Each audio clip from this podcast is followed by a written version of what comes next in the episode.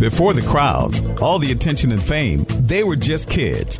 It's the local play by play broadcasters that recognize their talents and their flaws. This is a look behind the curtain of the athletes that made it out and the local guys with ringside seats. You get an insider's view into what goes on behind the sports from local play by play broadcasters around the country. This is the Before the Crowds Play by Play podcast with Ken Keller. Hello and welcome to Before the Crowds Play by Play podcast, a part of the Jefe Pods podcast network, a division of Glades Media. I'm your host, Ken Keller, and I do want to thank everybody that's downloaded the first couple of episodes of before the crowds. I hope you enjoyed. I do appreciate any kind of feedback that you guys want to offer me. You can uh, email me, ken at gladesmedia.com, and or uh, message me on the Before the Crowds Facebook page, tweet at me on the Before the Crowds uh, Twitter account. There's so many different ways to get a hold of people now with with social media and uh, know, and the like. So uh, I do want feedback. I would love some interaction with listeners, especially folks that I don't know. If you know, if friends and family are going to listen to the podcast. Um, you know, for the most part, but I want to hear from the ones that don't know me, uh, and and just get their um, get their take on things. Today is an, an exciting episode. I've been working to get a, an interview with Ken LaVicka, the, the voice of Florida Atlantic University football and basketball for a long time, even before um, he his run uh, after FAU or even before FAU made their magical run in the NCAA tournament back in March. Um, Ken is a, is a guy that I know. I would consider him a friend. I mean, um, I met him back in 2010 when I moved down here to South Florida. I was looking for work at the time in the radio industry, and as a 33 year old at the time, I I um, took on an internship at ESPN West Palm. And being a 33 year old intern is not real easy, you know, especially when you've been in radio and a, and a broadcaster for at that time 11 years. Um, it, it's kind of it's very humbling. You're working for free. You're um, working with 18, 19, 20 year olds, which which is fine with me. I'm young at heart. Um, you're you're doing remedial work. You know, you're getting coffee, you're doing this and this. You know, the 33 year old that was that was tough to take. Now, nothing against ESPN West Palm. I loved my time there, and I still got a lot of friends there that I talk to to this day. So uh, they were very good to me, and and thus the relationship continues. Ken LaVicka was there uh, when when I started, and and you know we would talk from time to time. He was working broadcasts uh, for FAU football. Then he would uh, either be the color commentator for the football broadcast when Dave Lamont was doing play by play, or if Dave was off doing work for ABC or ESPN, Ken would then take over the uh, uh, the booth. So I got to know Ken a little bit, you know, doing that. And the thing that I appreciated about him was just his willingness to talk to anybody. He was a busy guy and he was doing, you know, D1 football and D1 basketball. And he would sit down and he would talk with anybody that wanted to talk play by play, sports, uh, anything in general. And I remember part of my duties at ESPN West Palm when I worked there back in 2010 or interned there back in 2010 was working in the studio helping to produce the the football games. It was fascinating. It's something that I had not done uh, at a college level in any part of my career, so I really enjoyed that. Well, one of the weekends, Ken uh, was doing the play by play himself, and and you know the game broadcast and and the post game was done and he, and Ken was signing off. And what Ken did was he thanked the engineer back at the studio, which you know people tend to do. He uh, he thanked the studio host, and he thanked me just some intern, no name guy for, uh, you know, for pushing some buttons and, and helping out in my little bit that I did there. And I, I always remember that and just thought that was really classy of him to do. Then I got my job at, uh, at WOKC Radio in Okeechobee. And uh, I don't know, a few months later, I happened to be back in West Palm, you know, on some other business. And I stopped in just to say hi. And there really wasn't anybody there except for Ken LaVicka. And he came out in his middle of a workday, he came out and he said, "Hey, what's up? How you doing?" And we probably talked for a half hour, just just chatting. And uh, again, he's a busy guy. It was the middle of the workday. I had not told anybody I was coming. I just stopped by, and um, it's not like I, you know, I had been there maybe the summer, maybe not even that long, a, a month or two, and. Um, you know, just for him to, you know, talk to me like we've been working together for 10 years, I thought, uh, again, made an impact on me. Plus, the guy is an outstanding play by play broadcaster. So I'm excited to, to talk with him. You're going to love the stories that he has to tell over the next few episodes. You know, he's going to tell you about when his connection uh, dropped, his network connection to his broadcast dropped with one minute to go in the biggest game of his career and the biggest game in Florida Atlantic basketball history. He's also going to talk about uh, the time he was in the booth for one of the all time tirades that went on the air that went viral. He was right there next to it when it happened, and uh, he's going to tell you that story. It is uh, just gripping stuff. We're going to talk about play by play in general and uh, you know, some shop talk on that. I think it's, it's certainly interesting for anybody that does play by play or is in the radio business. I think it's interesting for the sports fan that would like to know some behind the scenes stuff of what happens, you know, during a broadcast. I think there's an interest to that. Uh, and hopefully you feel the same way. So, again, the next two episodes today and the next episode of Before the Crowds is going to be with uh, with FAU play by play man Ken LaVicka. Here is part one here on Before the Crowds Play by Play podcast. Recession for a second. Good as well. Kansas State doesn't have any timeouts. The inbound from Sills. Here comes Nowell up the near side, left front court. Three seconds now, two. Nowell throws a Massoud. High right. It's stripped away by Davis. He stole it. Florida Atlantic. Florida Atlantic is going to the Final Four. One of the most improbable stories in college basketball history has just played out in New York City. Houston, you have a problem. Florida Atlantic is coming to town looking for a trophy. Florida Atlantic 79, Kansas State 76. FAU is going to the Final Four. You may have heard that voice during March Madness Final Four. It was a, a, viral clip that we all heard nationwide. That is the basketball play by play voice for the Florida Atlantic University Owls. That's Ken LaVicka. He's my guest right now on the Before the Crowds play by play podcast. Ken, I really appreciate you taking the time to join me. Thank you so much. Ken, it is my pleasure, man. Always appreciate catching up with you. So, before we get into that excitement from from you know just a few months ago, um, how long have you been with FAU? I was trying to look that up online and I couldn't find the, the date that you started. So I don't know how you circumvented the internet, but you did. yeah, uh, that, that's actually a great way to put it. I take great pride in that. So um, I, there are there are two different start dates for me at FAU. Uh, the first is basketball. I uh, started broadcasting my my first FAU basketball games in December of 2007, and then became the full time broadcaster for the 08-09 season. But technically, that's 17 seasons now behind that microphone. And then FAU football, uh, I began broadcasting 2009 and became full time the following year. So it's uh, it, two different sports, two different start dates, but I think it's safe to say FAU voice, at least in part, for the last 17 years.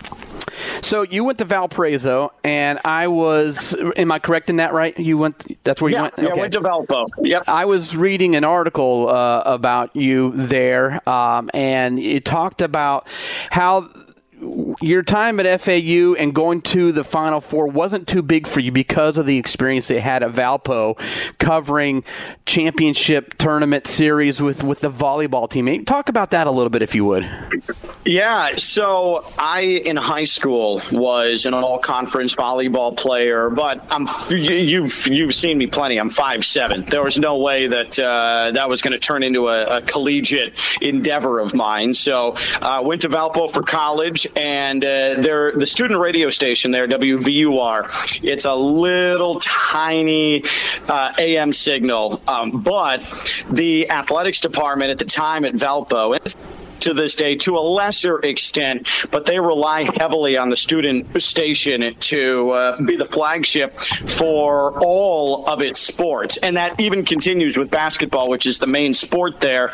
Uh, and obviously, there's affiliates off of that. But every sport at, at, at Valpo gets airtime, including an entire slate of women's basketball, volleyball, baseball, football, the entire thing. And so I was amazingly fortunate to walk into a situation as a young person, as a freshman, and get reps immediately with volleyball broadcasting because I was a former player. And I, am not trying to turn this into a Valpo infomercial. I don't. Uh, I, I, don't make any any additional revenue off of pushing people to Valpo, but we hear all the time, Ken. Oh, Syracuse. Oh, Mizzou. Oh, Northwestern.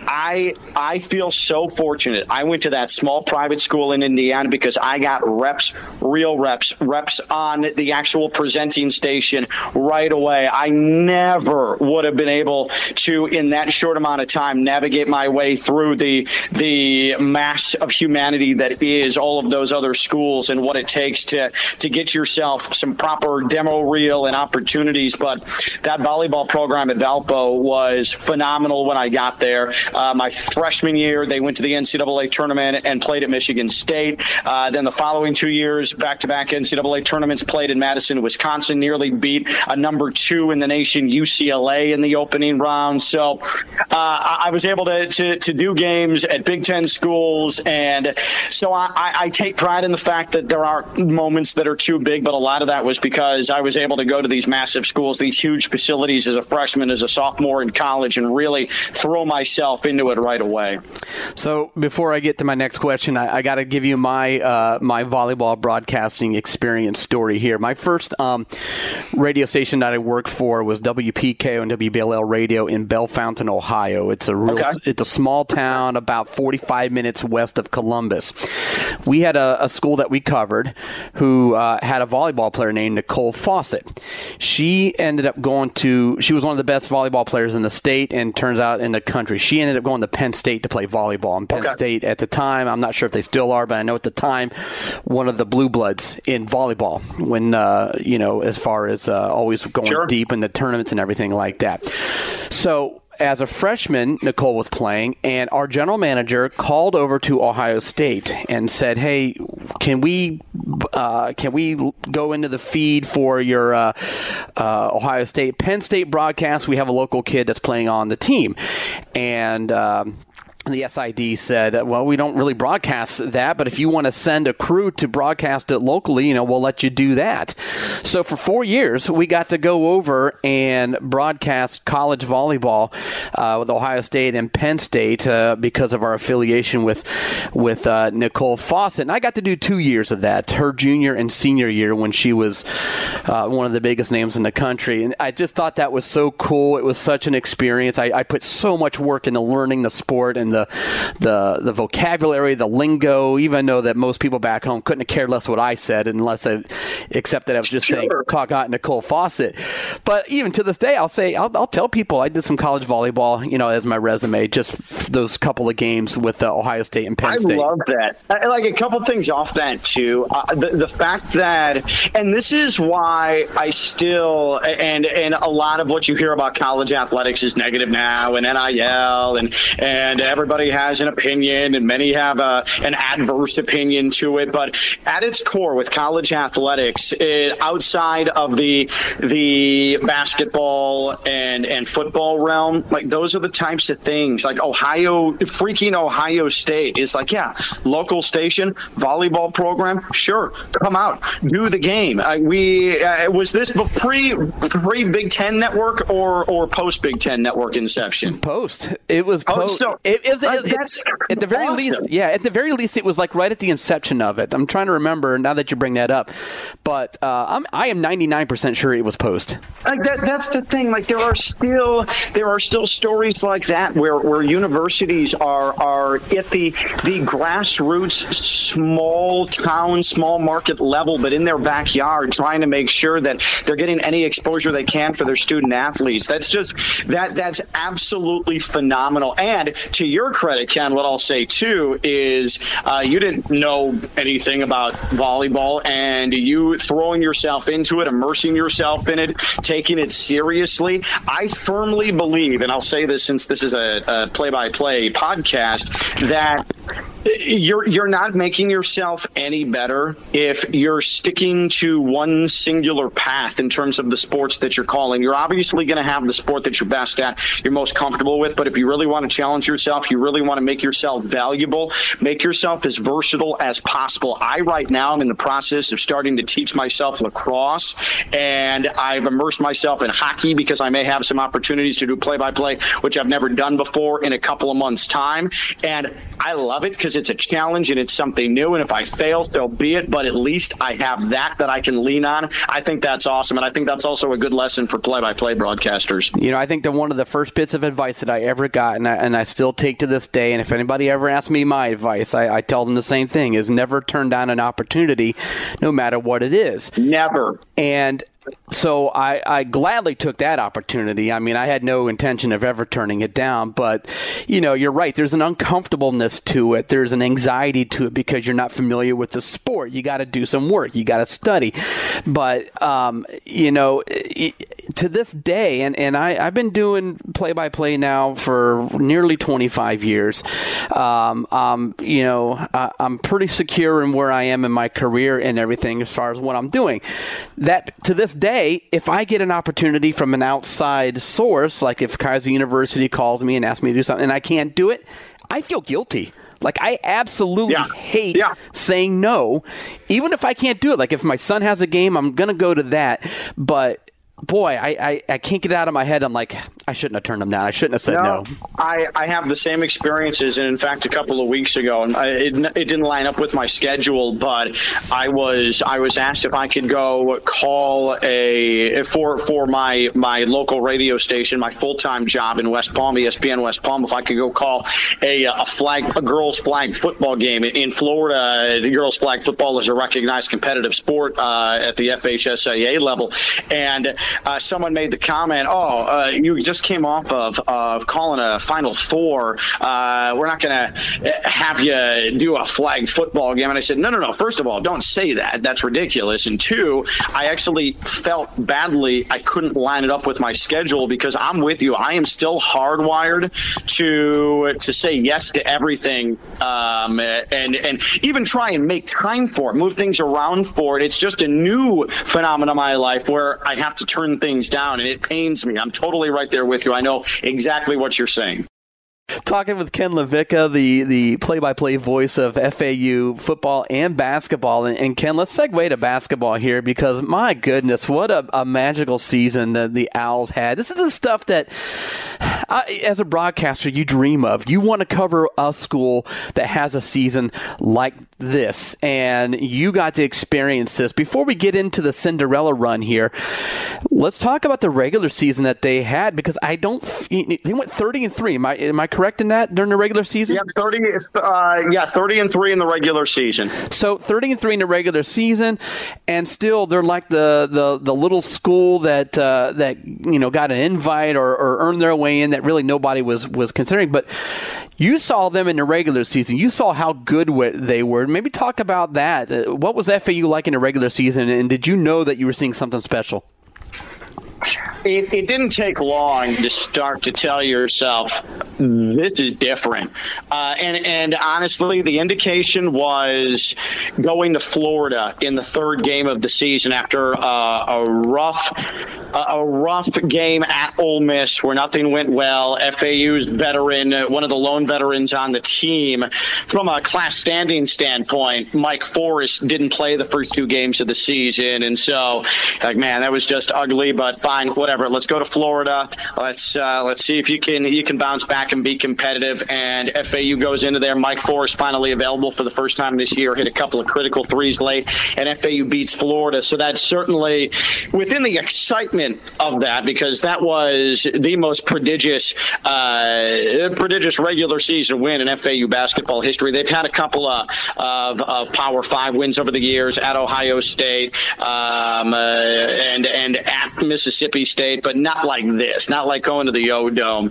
Um, and so you think to yourself, boy, that's a really good win. And so, how can they use that? And can they can they ride the momentum off of that? And then came blowout wins of Bryant, an NCAA tournament team from a year prior, a 30 point win over perennial ASUN favorite Florida Gulf Coast, a, a, a massive win, a huge effort over NCAA tournament team Northern Kentucky, double digit win. The non conference was just blowout after blowout after blowout. Emoni Bates, Eastern Michigan, they weren't a very good team. He is an NBA prospect, and FAU beat them by 30 on the road. So you think to yourself, boy, uh, I don't know who's going to stop this team. And it was the depth, it was the ball movement, it was the out of control defensive effort that FAU was giving. They were number one in Conference USA in the non conference in defensive and offensive efficiency, points scored, points allowed, some really ridiculous numbers. But then December comes and the Conference USA season uh, kicks in, and North Texas, who has won either the regular season or the Conference USA tournament over the last three years. FAU goes to Denton, and they're getting bodied all over the place, and they're down double digits with four minutes left to go, and Florida Atlantic ends the game on a 13-0 run, wins 50 to 46, and one of the most how the hell did this happen games I've ever called, and that was the first time where I said to myself, wait, this team that's been putting up 78, 79, 80, 81 points a game can also win a 50 to 40 46 game they're a matchup problem for everybody. And that ended up being exactly the case. Conference USA was the best mid major conference in America in uh, this 2022 2023 season. And I'm telling you, Ken, to lose two games in that conference with North Texas and UAB, the two teams that played for the NIT championship, both teams should have made the NCAA tournament. I mean, it's the it's the most single impressive regular season I've ever seen at any level that I've ever been a part of. And it's one of the finest regular seasons seasons in college basketball history, without question, at least at the mid major level. More to come in just a moment with Ken LaVicka from FAU Basketball and Football here on the Before the Crowds play by play podcast. Be sure to check out our great podcast on jefepods.com. That's spelled J E F E pods.com. You'll find an ever growing selection of shows, some of which are hosted by your favorite radio personalities, from popular English language shows to the hard to find Spanish language shows. Check out the newest episodes of Taylor's Table, the Haunting or Not podcast, and more. They can all be found at jefepods.com. That's J E F E pods.com. And be sure to tell a friend or two or three. It has it revitalized my love of March Madness, and I, am not that's not even hyperbole, because March Madness up you know the last four or five years for me has become boring because I don't know the teams anymore. I mean, you got one, maybe two years of the stars, and yeah. and then yeah. and, and everybody says the same thing. I don't follow bas- college basketball until March. Well, if you don't do that, then you're not going to have any vested interest in anybody, and it's going to be boring. So um, that that run was a lot of fun. And by the way, that is also what makes broadcasting so important because 80% of the people watching these games didn't know one thing about FAU, didn't know one thing uh, about San Diego State, even though they were a top five team for most of the mm-hmm. season. But you watch the games, and if they're a good broadcast team, and at the national level, they all are, they're giving you the storylines behind each of these players. Why do we? Why should we be interested in this player? What is a, a good human interest story about this guy? Why is this team fun to watch? The, the why, why, why, and a good broadcast team. That's why it drives me crazy when you when you these owners sometimes get into the thing. Let's try a game without broadcast. Okay, I'm not watching it. That's uh, oh, what a disaster that is. That's yeah. just the stupidest, the the, the stupidest right. big money New York. Uh, let's just try some gimmick. It's, yeah. I I absolutely despise that. And to, to your point about not knowing the teams, like fine, I get it. There's a lot going on. There's the overlap with with college football. It's very difficult for any non blue blood to, to get any sort of college basketball attention. What I will say, and this is why local broadcast teams, uh, school broadcast teams are so important, just to, to add more checkpoints to your list here, is is that when when things were getting closer to the NCAA tournament, and my my phone, as you'd imagine, was getting a lot busier because I was being asked to to guest an awful lot on different radio shows, yeah. different college basketball podcasts. That's one of the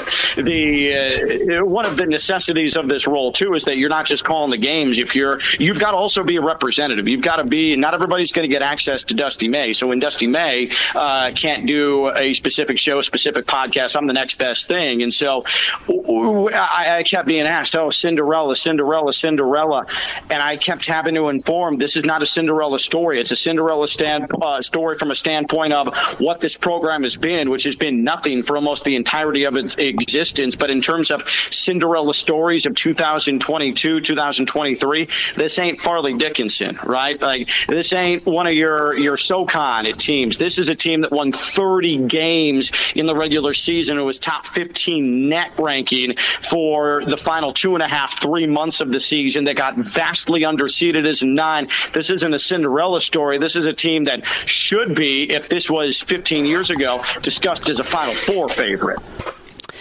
Well, unfortunately, most of the country didn't know that, so that's where the right. Cinderella comes out. And, and you're absolutely right. right. That's that's why the the local and, and you you touched on two things that I want to, including my next question. But you touched on one thing, you know, that the broadcast is the next best thing. To me, I'd rather hear from the broadcaster. I'd rather hear from the beat writers because most of the time they don't have an agenda. They don't have, they're going to tell us what they think about the team. I know they work for the school sometimes and this and that, and, and overall they're positive. A coach is going to give you coach speak, you know, so of, of course they're going to say, you know, I don't know, just it's it's almost its own language. I enjoy listening to people that are going to give me both sides of the coin and are going to give me, you know, it's not always roses. It's you know there's you know what I'm saying. It's uh I'm not putting this together real well, but it's uh, I like the unbiased opinion, even though it's biased. Right. It, I mean, you've heard my play-by-play, Ken. I'm mm-hmm. definitely not propaganda man. Right. Uh, I will. I will certainly, eh, because that's part of your job too, uh, is to convey to your hometown listener when things aren't exactly rainbows and puppies, and mm-hmm. you've got to do it. You've got to do it in a way in which it conveys the message without uh, piling on said player, said coach. Uh, I get uh, my paycheck paid by Florida Atlantic. The last thing I want to do is anger people, anger donors, do that entire thing. But uh, they deserve to understand understand what I'm seeing uh, and what's not going well. There is, uh, I think, sometimes an obligation to uh, to make sure, though, that in spots like I was in this year with FAU, you're protecting these kids and making sure that you're properly telling the story because it's very easy first time around with these names, these kids. They haven't been in the uh, the the public spotlight before for for uh, these national entities, and it's not their fault, but they're quickly trying to put content together and they're making mistakes, wrong information on the background, wrong numbers. Uh, and so you're there to respectfully but firmly correct them and make sure that the proper story is being told and give additional background and to mm-hmm. create uh, a narrative for this team that you followed. And for me, I have the great fortune, and I always have at FAU, of traveling with the basketball team. I am part of the traveling party. I'm in the meetings, I'm in the film, I'm in the breakfast, uh, the shoot around, the entire thing. I am not separated from them. And so, of anybody, I'm going to be able to give within reason as clear a tale uh, and account of this team as anybody. And so, to your point, uh, the the broadcaster is is probably and do so in at least a folksier, personality driven way, a more entertaining feel or read for what the team is as opposed to anybody else, including the head coach. Boy, that access that you have is just invaluable. Um, um, how do you use watching film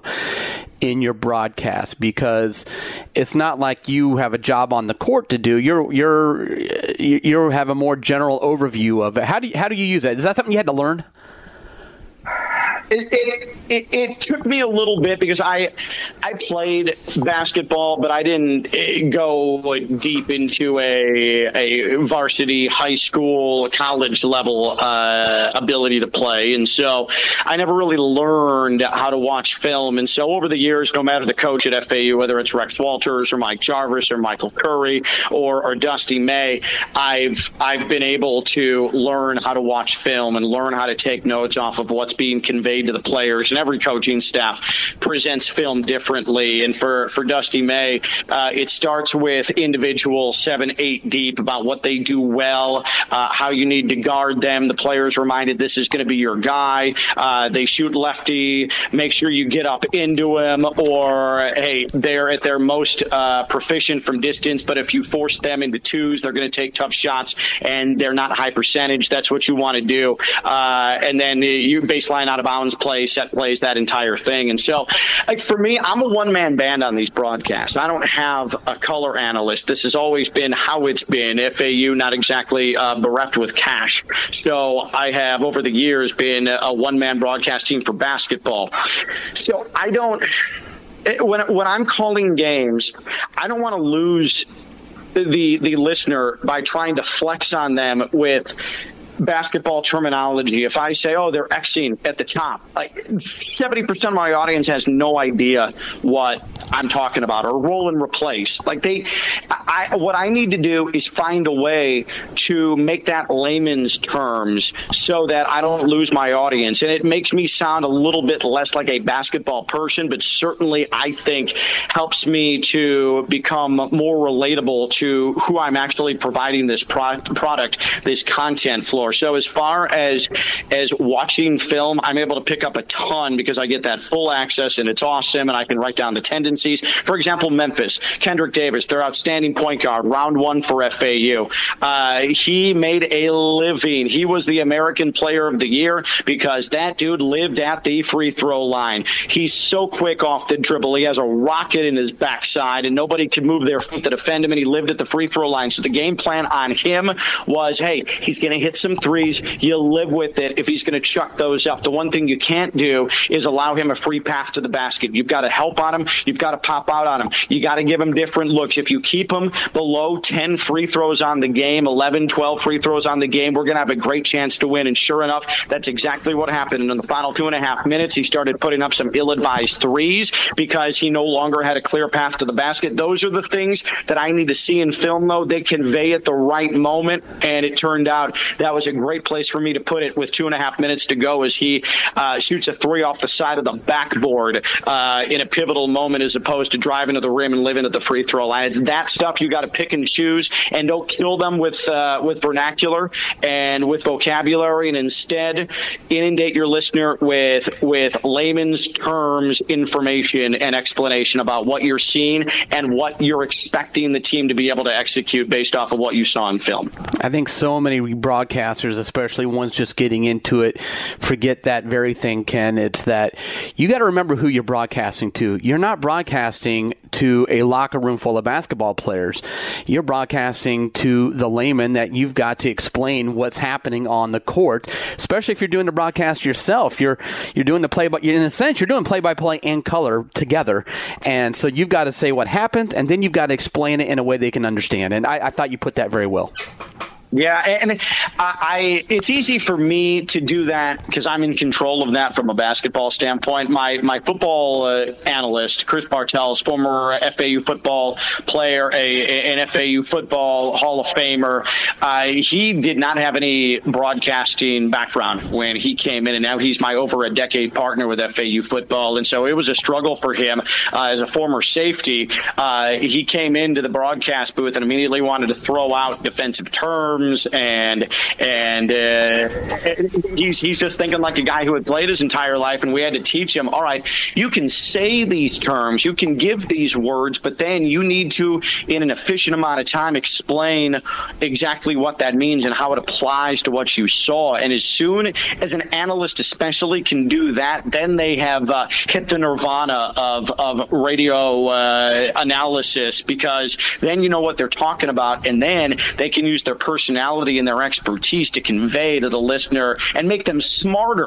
while the broadcast is going on. I think that's what that's all about. I do uh, baseball play-by-play for uh, for Okeechobee High School as well, and um, my color analyst is um, his name is Tim Gillis, and he is a mm-hmm. he is the he, he coached he was we call him the Godfather of Brahman baseball because he literally built the field that they play on. He coached there for 35 years. Um, he's still around the program, but he is as old school as it gets, and he didn't have any radio uh, experience, obviously, going into it. And I would tell him, number one rule, just let me finish the call, and then you can jump in with whatever you want to say. I'll give you the time to do that. He, ha- especially at the beginning, he has a real hard time doing that. He'll talk during the play because he's like, talking to the kids. Yeah, right, right. He's talking to the kids, and to the point where sometimes I got to turn his mic down during the call so I can get the call in there, and and then bring it up and ask him questions about it. And even to you know, he's gotten a lot better at. it. And I love the guy to death. So if he hears this, he he knows everything. I'm not saying anything I haven't told him, but he. Uh, I'll say, Coach, you got to let me finish the call. He goes, I'm sorry, I don't even know I'm doing it, but you know, you, I'm, I, I can't stop coaching. I said, Well, coach look at it this way you're coaching our listeners you're not coaching the guys on the field they right. can't they can't hear you yep well said coach coach well the said. listeners and and that helped that helped i think if you explain it that way it's uh that's one thing with play by play. I think, especially if you're running a, a booth, if you're you're the point guard, you've got to teach and and for lack of a better term, coach up your uh, your color analyst because yep. it's about and especially yeah, absolutely. And I think that especially if you have a former player or coach as your broadcast partner, you can't be intimidated by that because chances are they have the ability to be coached. So they're going to be leaning on you, even though uh, you may have idolized this person growing up or uh, you've heard and been regaled with all these tales of how incredible they are. They're a local hero. This is your realm now, mm-hmm. and you need to act like it. And I'm not saying, hey, coach, uh, pipe down. Uh, you know, you've got to you've got to make sure the delivery is there. But they're looking to be coached. They probably have this mode where they are demanding excellence of themselves because that's how they convey themselves to get to the point that they were as a player or a coach. And you need to play off of that and coach them up. And chances are, I, I'd be willing to bet they want that coaching. So I think play-by-play broadcasters, as shy or as meek as you may be, this is your opportunity to coach and be a leader. And so take advantage of it. Yeah, that took me a little bit to figure out, but you're absolutely right with that. We got to know so many players. Uh, the nation got to know so, so many players during this run with Johnell Davis, with with Alijah Martin, um, Goldin. You have to help me with his first name, but uh, we're, Vlad. Vlad's fine. Vlad's Vlad, fine. Gotcha. Vlad Goldin, uh, Greenlee, and, and many more guys. How did they react to their national attention that they were getting through that run. Did you see that from afar? Uh, they treated it like a, a February win over UTEP. I, wow. I am not. I I was more of a mental mess than they were at team breakfast or shoot around or film, uh, just an anxiety ridden puddle. And these guys, even with all the media, even with all the pressure, it didn't change at all. Like the most excited I saw these guys at points in the NCAA tournament were when the truckloads of free Adidas gear came through as a reward for each round that they were advancing to in the tournament. Um, and uh, Nelly Davis is just uh, uh, more on the quiet side, goofy but ultra talented Gary, Indiana native, and I he knows I appreciate him a lot. There have not been many Chicagoland natives that have have come through this FAU basketball program in my 17 years. And so, as a fellow Chicagoland native, uh, I always take great pride in these guys coming down to South Florida. And he is one heck of a player. It, it, he is incredible and he is extremely mature. He's come a long way. Uh, he was rough around the edges when he came to FAU, didn't play an awful lot, and he has turned into a guy who dazzled at the uh, the G League combine just a couple of days ago. Alijah Martin, um, former star football player at his high school, and he really butted heads with Dusty May and his role in his first year. Uh, and I was, I'll tell you, Ken, I was certain that I wasn't going to see Alijah Martin after his freshman year. I, I did not think that uh, he was he was going to stay out of the portal. And so then, when his sophomore year comes around and he's there, at practice in uh, October. I'm like, wow, what in the world happened? And then he becomes the leading scorer on the team. This kid is special. He's an athletic freak. He is powerful beyond measure. Uh, and Alijah Martin, especially, just to, to, bring him up, he's the one, if you remember, Ken, who tried the windmill jam at the end of the Fairleigh Dickinson game yes. uh, in the second round and got booed roundly by the Columbus crowd. And he was panned all over uh, national college basketball media. How dare he? Uh, trying to show up Fairleigh Dickinson. First first of all, if Fairleigh Dickinson tried to do the same thing, if they were had an eight point lead and were about to close out FAU and one of their players went for a windmill, I promise you we'd be saying, oh man, the flashy darling of the tournament, Fairleigh Dickinson. So stop it, first of all. Um, second of all, uh, the dude's 20 years old. Like, stop it. He's right. never been to a, a, an NCAA tournament before. He's going to the Sweet 16. If he wants to show off a little bit, so be it. Is it the best sportsmanship? No. And he owned it but it also wasn't the end of the world. And he handled that it, because we went to New York the following day. We didn't come back to South Florida. We went right to New York from that win over Fairleigh Dickinson. And people were tweeting at him on Instagram. He's getting trolled and abused. And I looked back on the plane after we landed at LaGuardia and I just looked at him. We made eye contact. I said, Hey, Mark, you good? He goes, I've never been better, man. I feel great. Like with all of that, the abuse he was taking.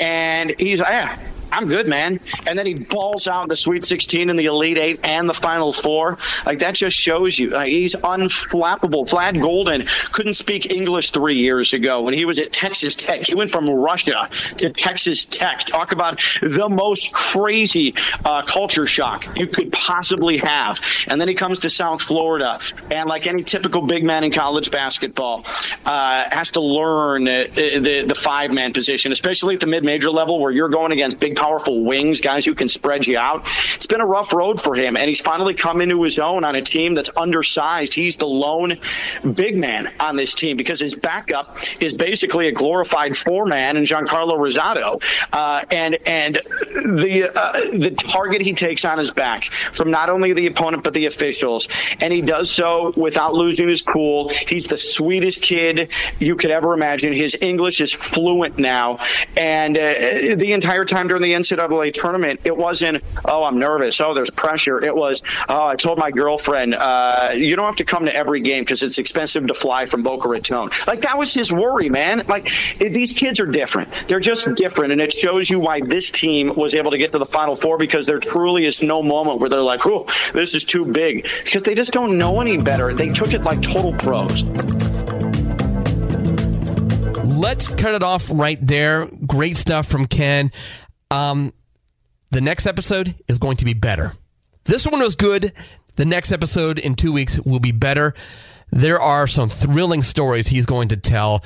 His network dropped one minute to go in the FAU Kansas State uh, regional final game, the Elite Eight game, a chance to go to the Final Four.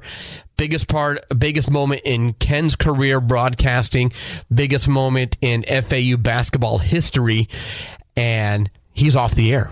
He's off the air. We're going to hear that story. It made national news, but you're going to hear it straight from Ken's perspective in two weeks on the next episode of Before the Crowds Play by Play podcast. Plus, he was uh, in the booth when an epic all time meltdown happened uh, with his play by play partner.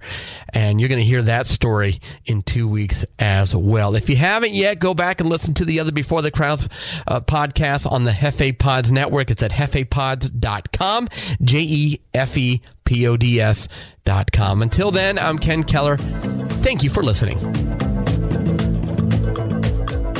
This has been Before the Crowds Play by Play podcast, a proud member of the Boss Pods Podcast Network, a division of Glades Media.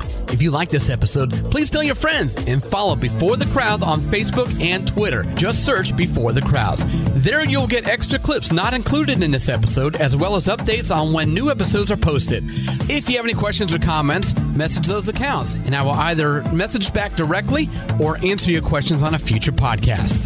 The Before the Crowds theme music is is written and performed by Lucas Braun of L Dub Music. More episodes to come over the next few weeks. Until then, thank you for listening.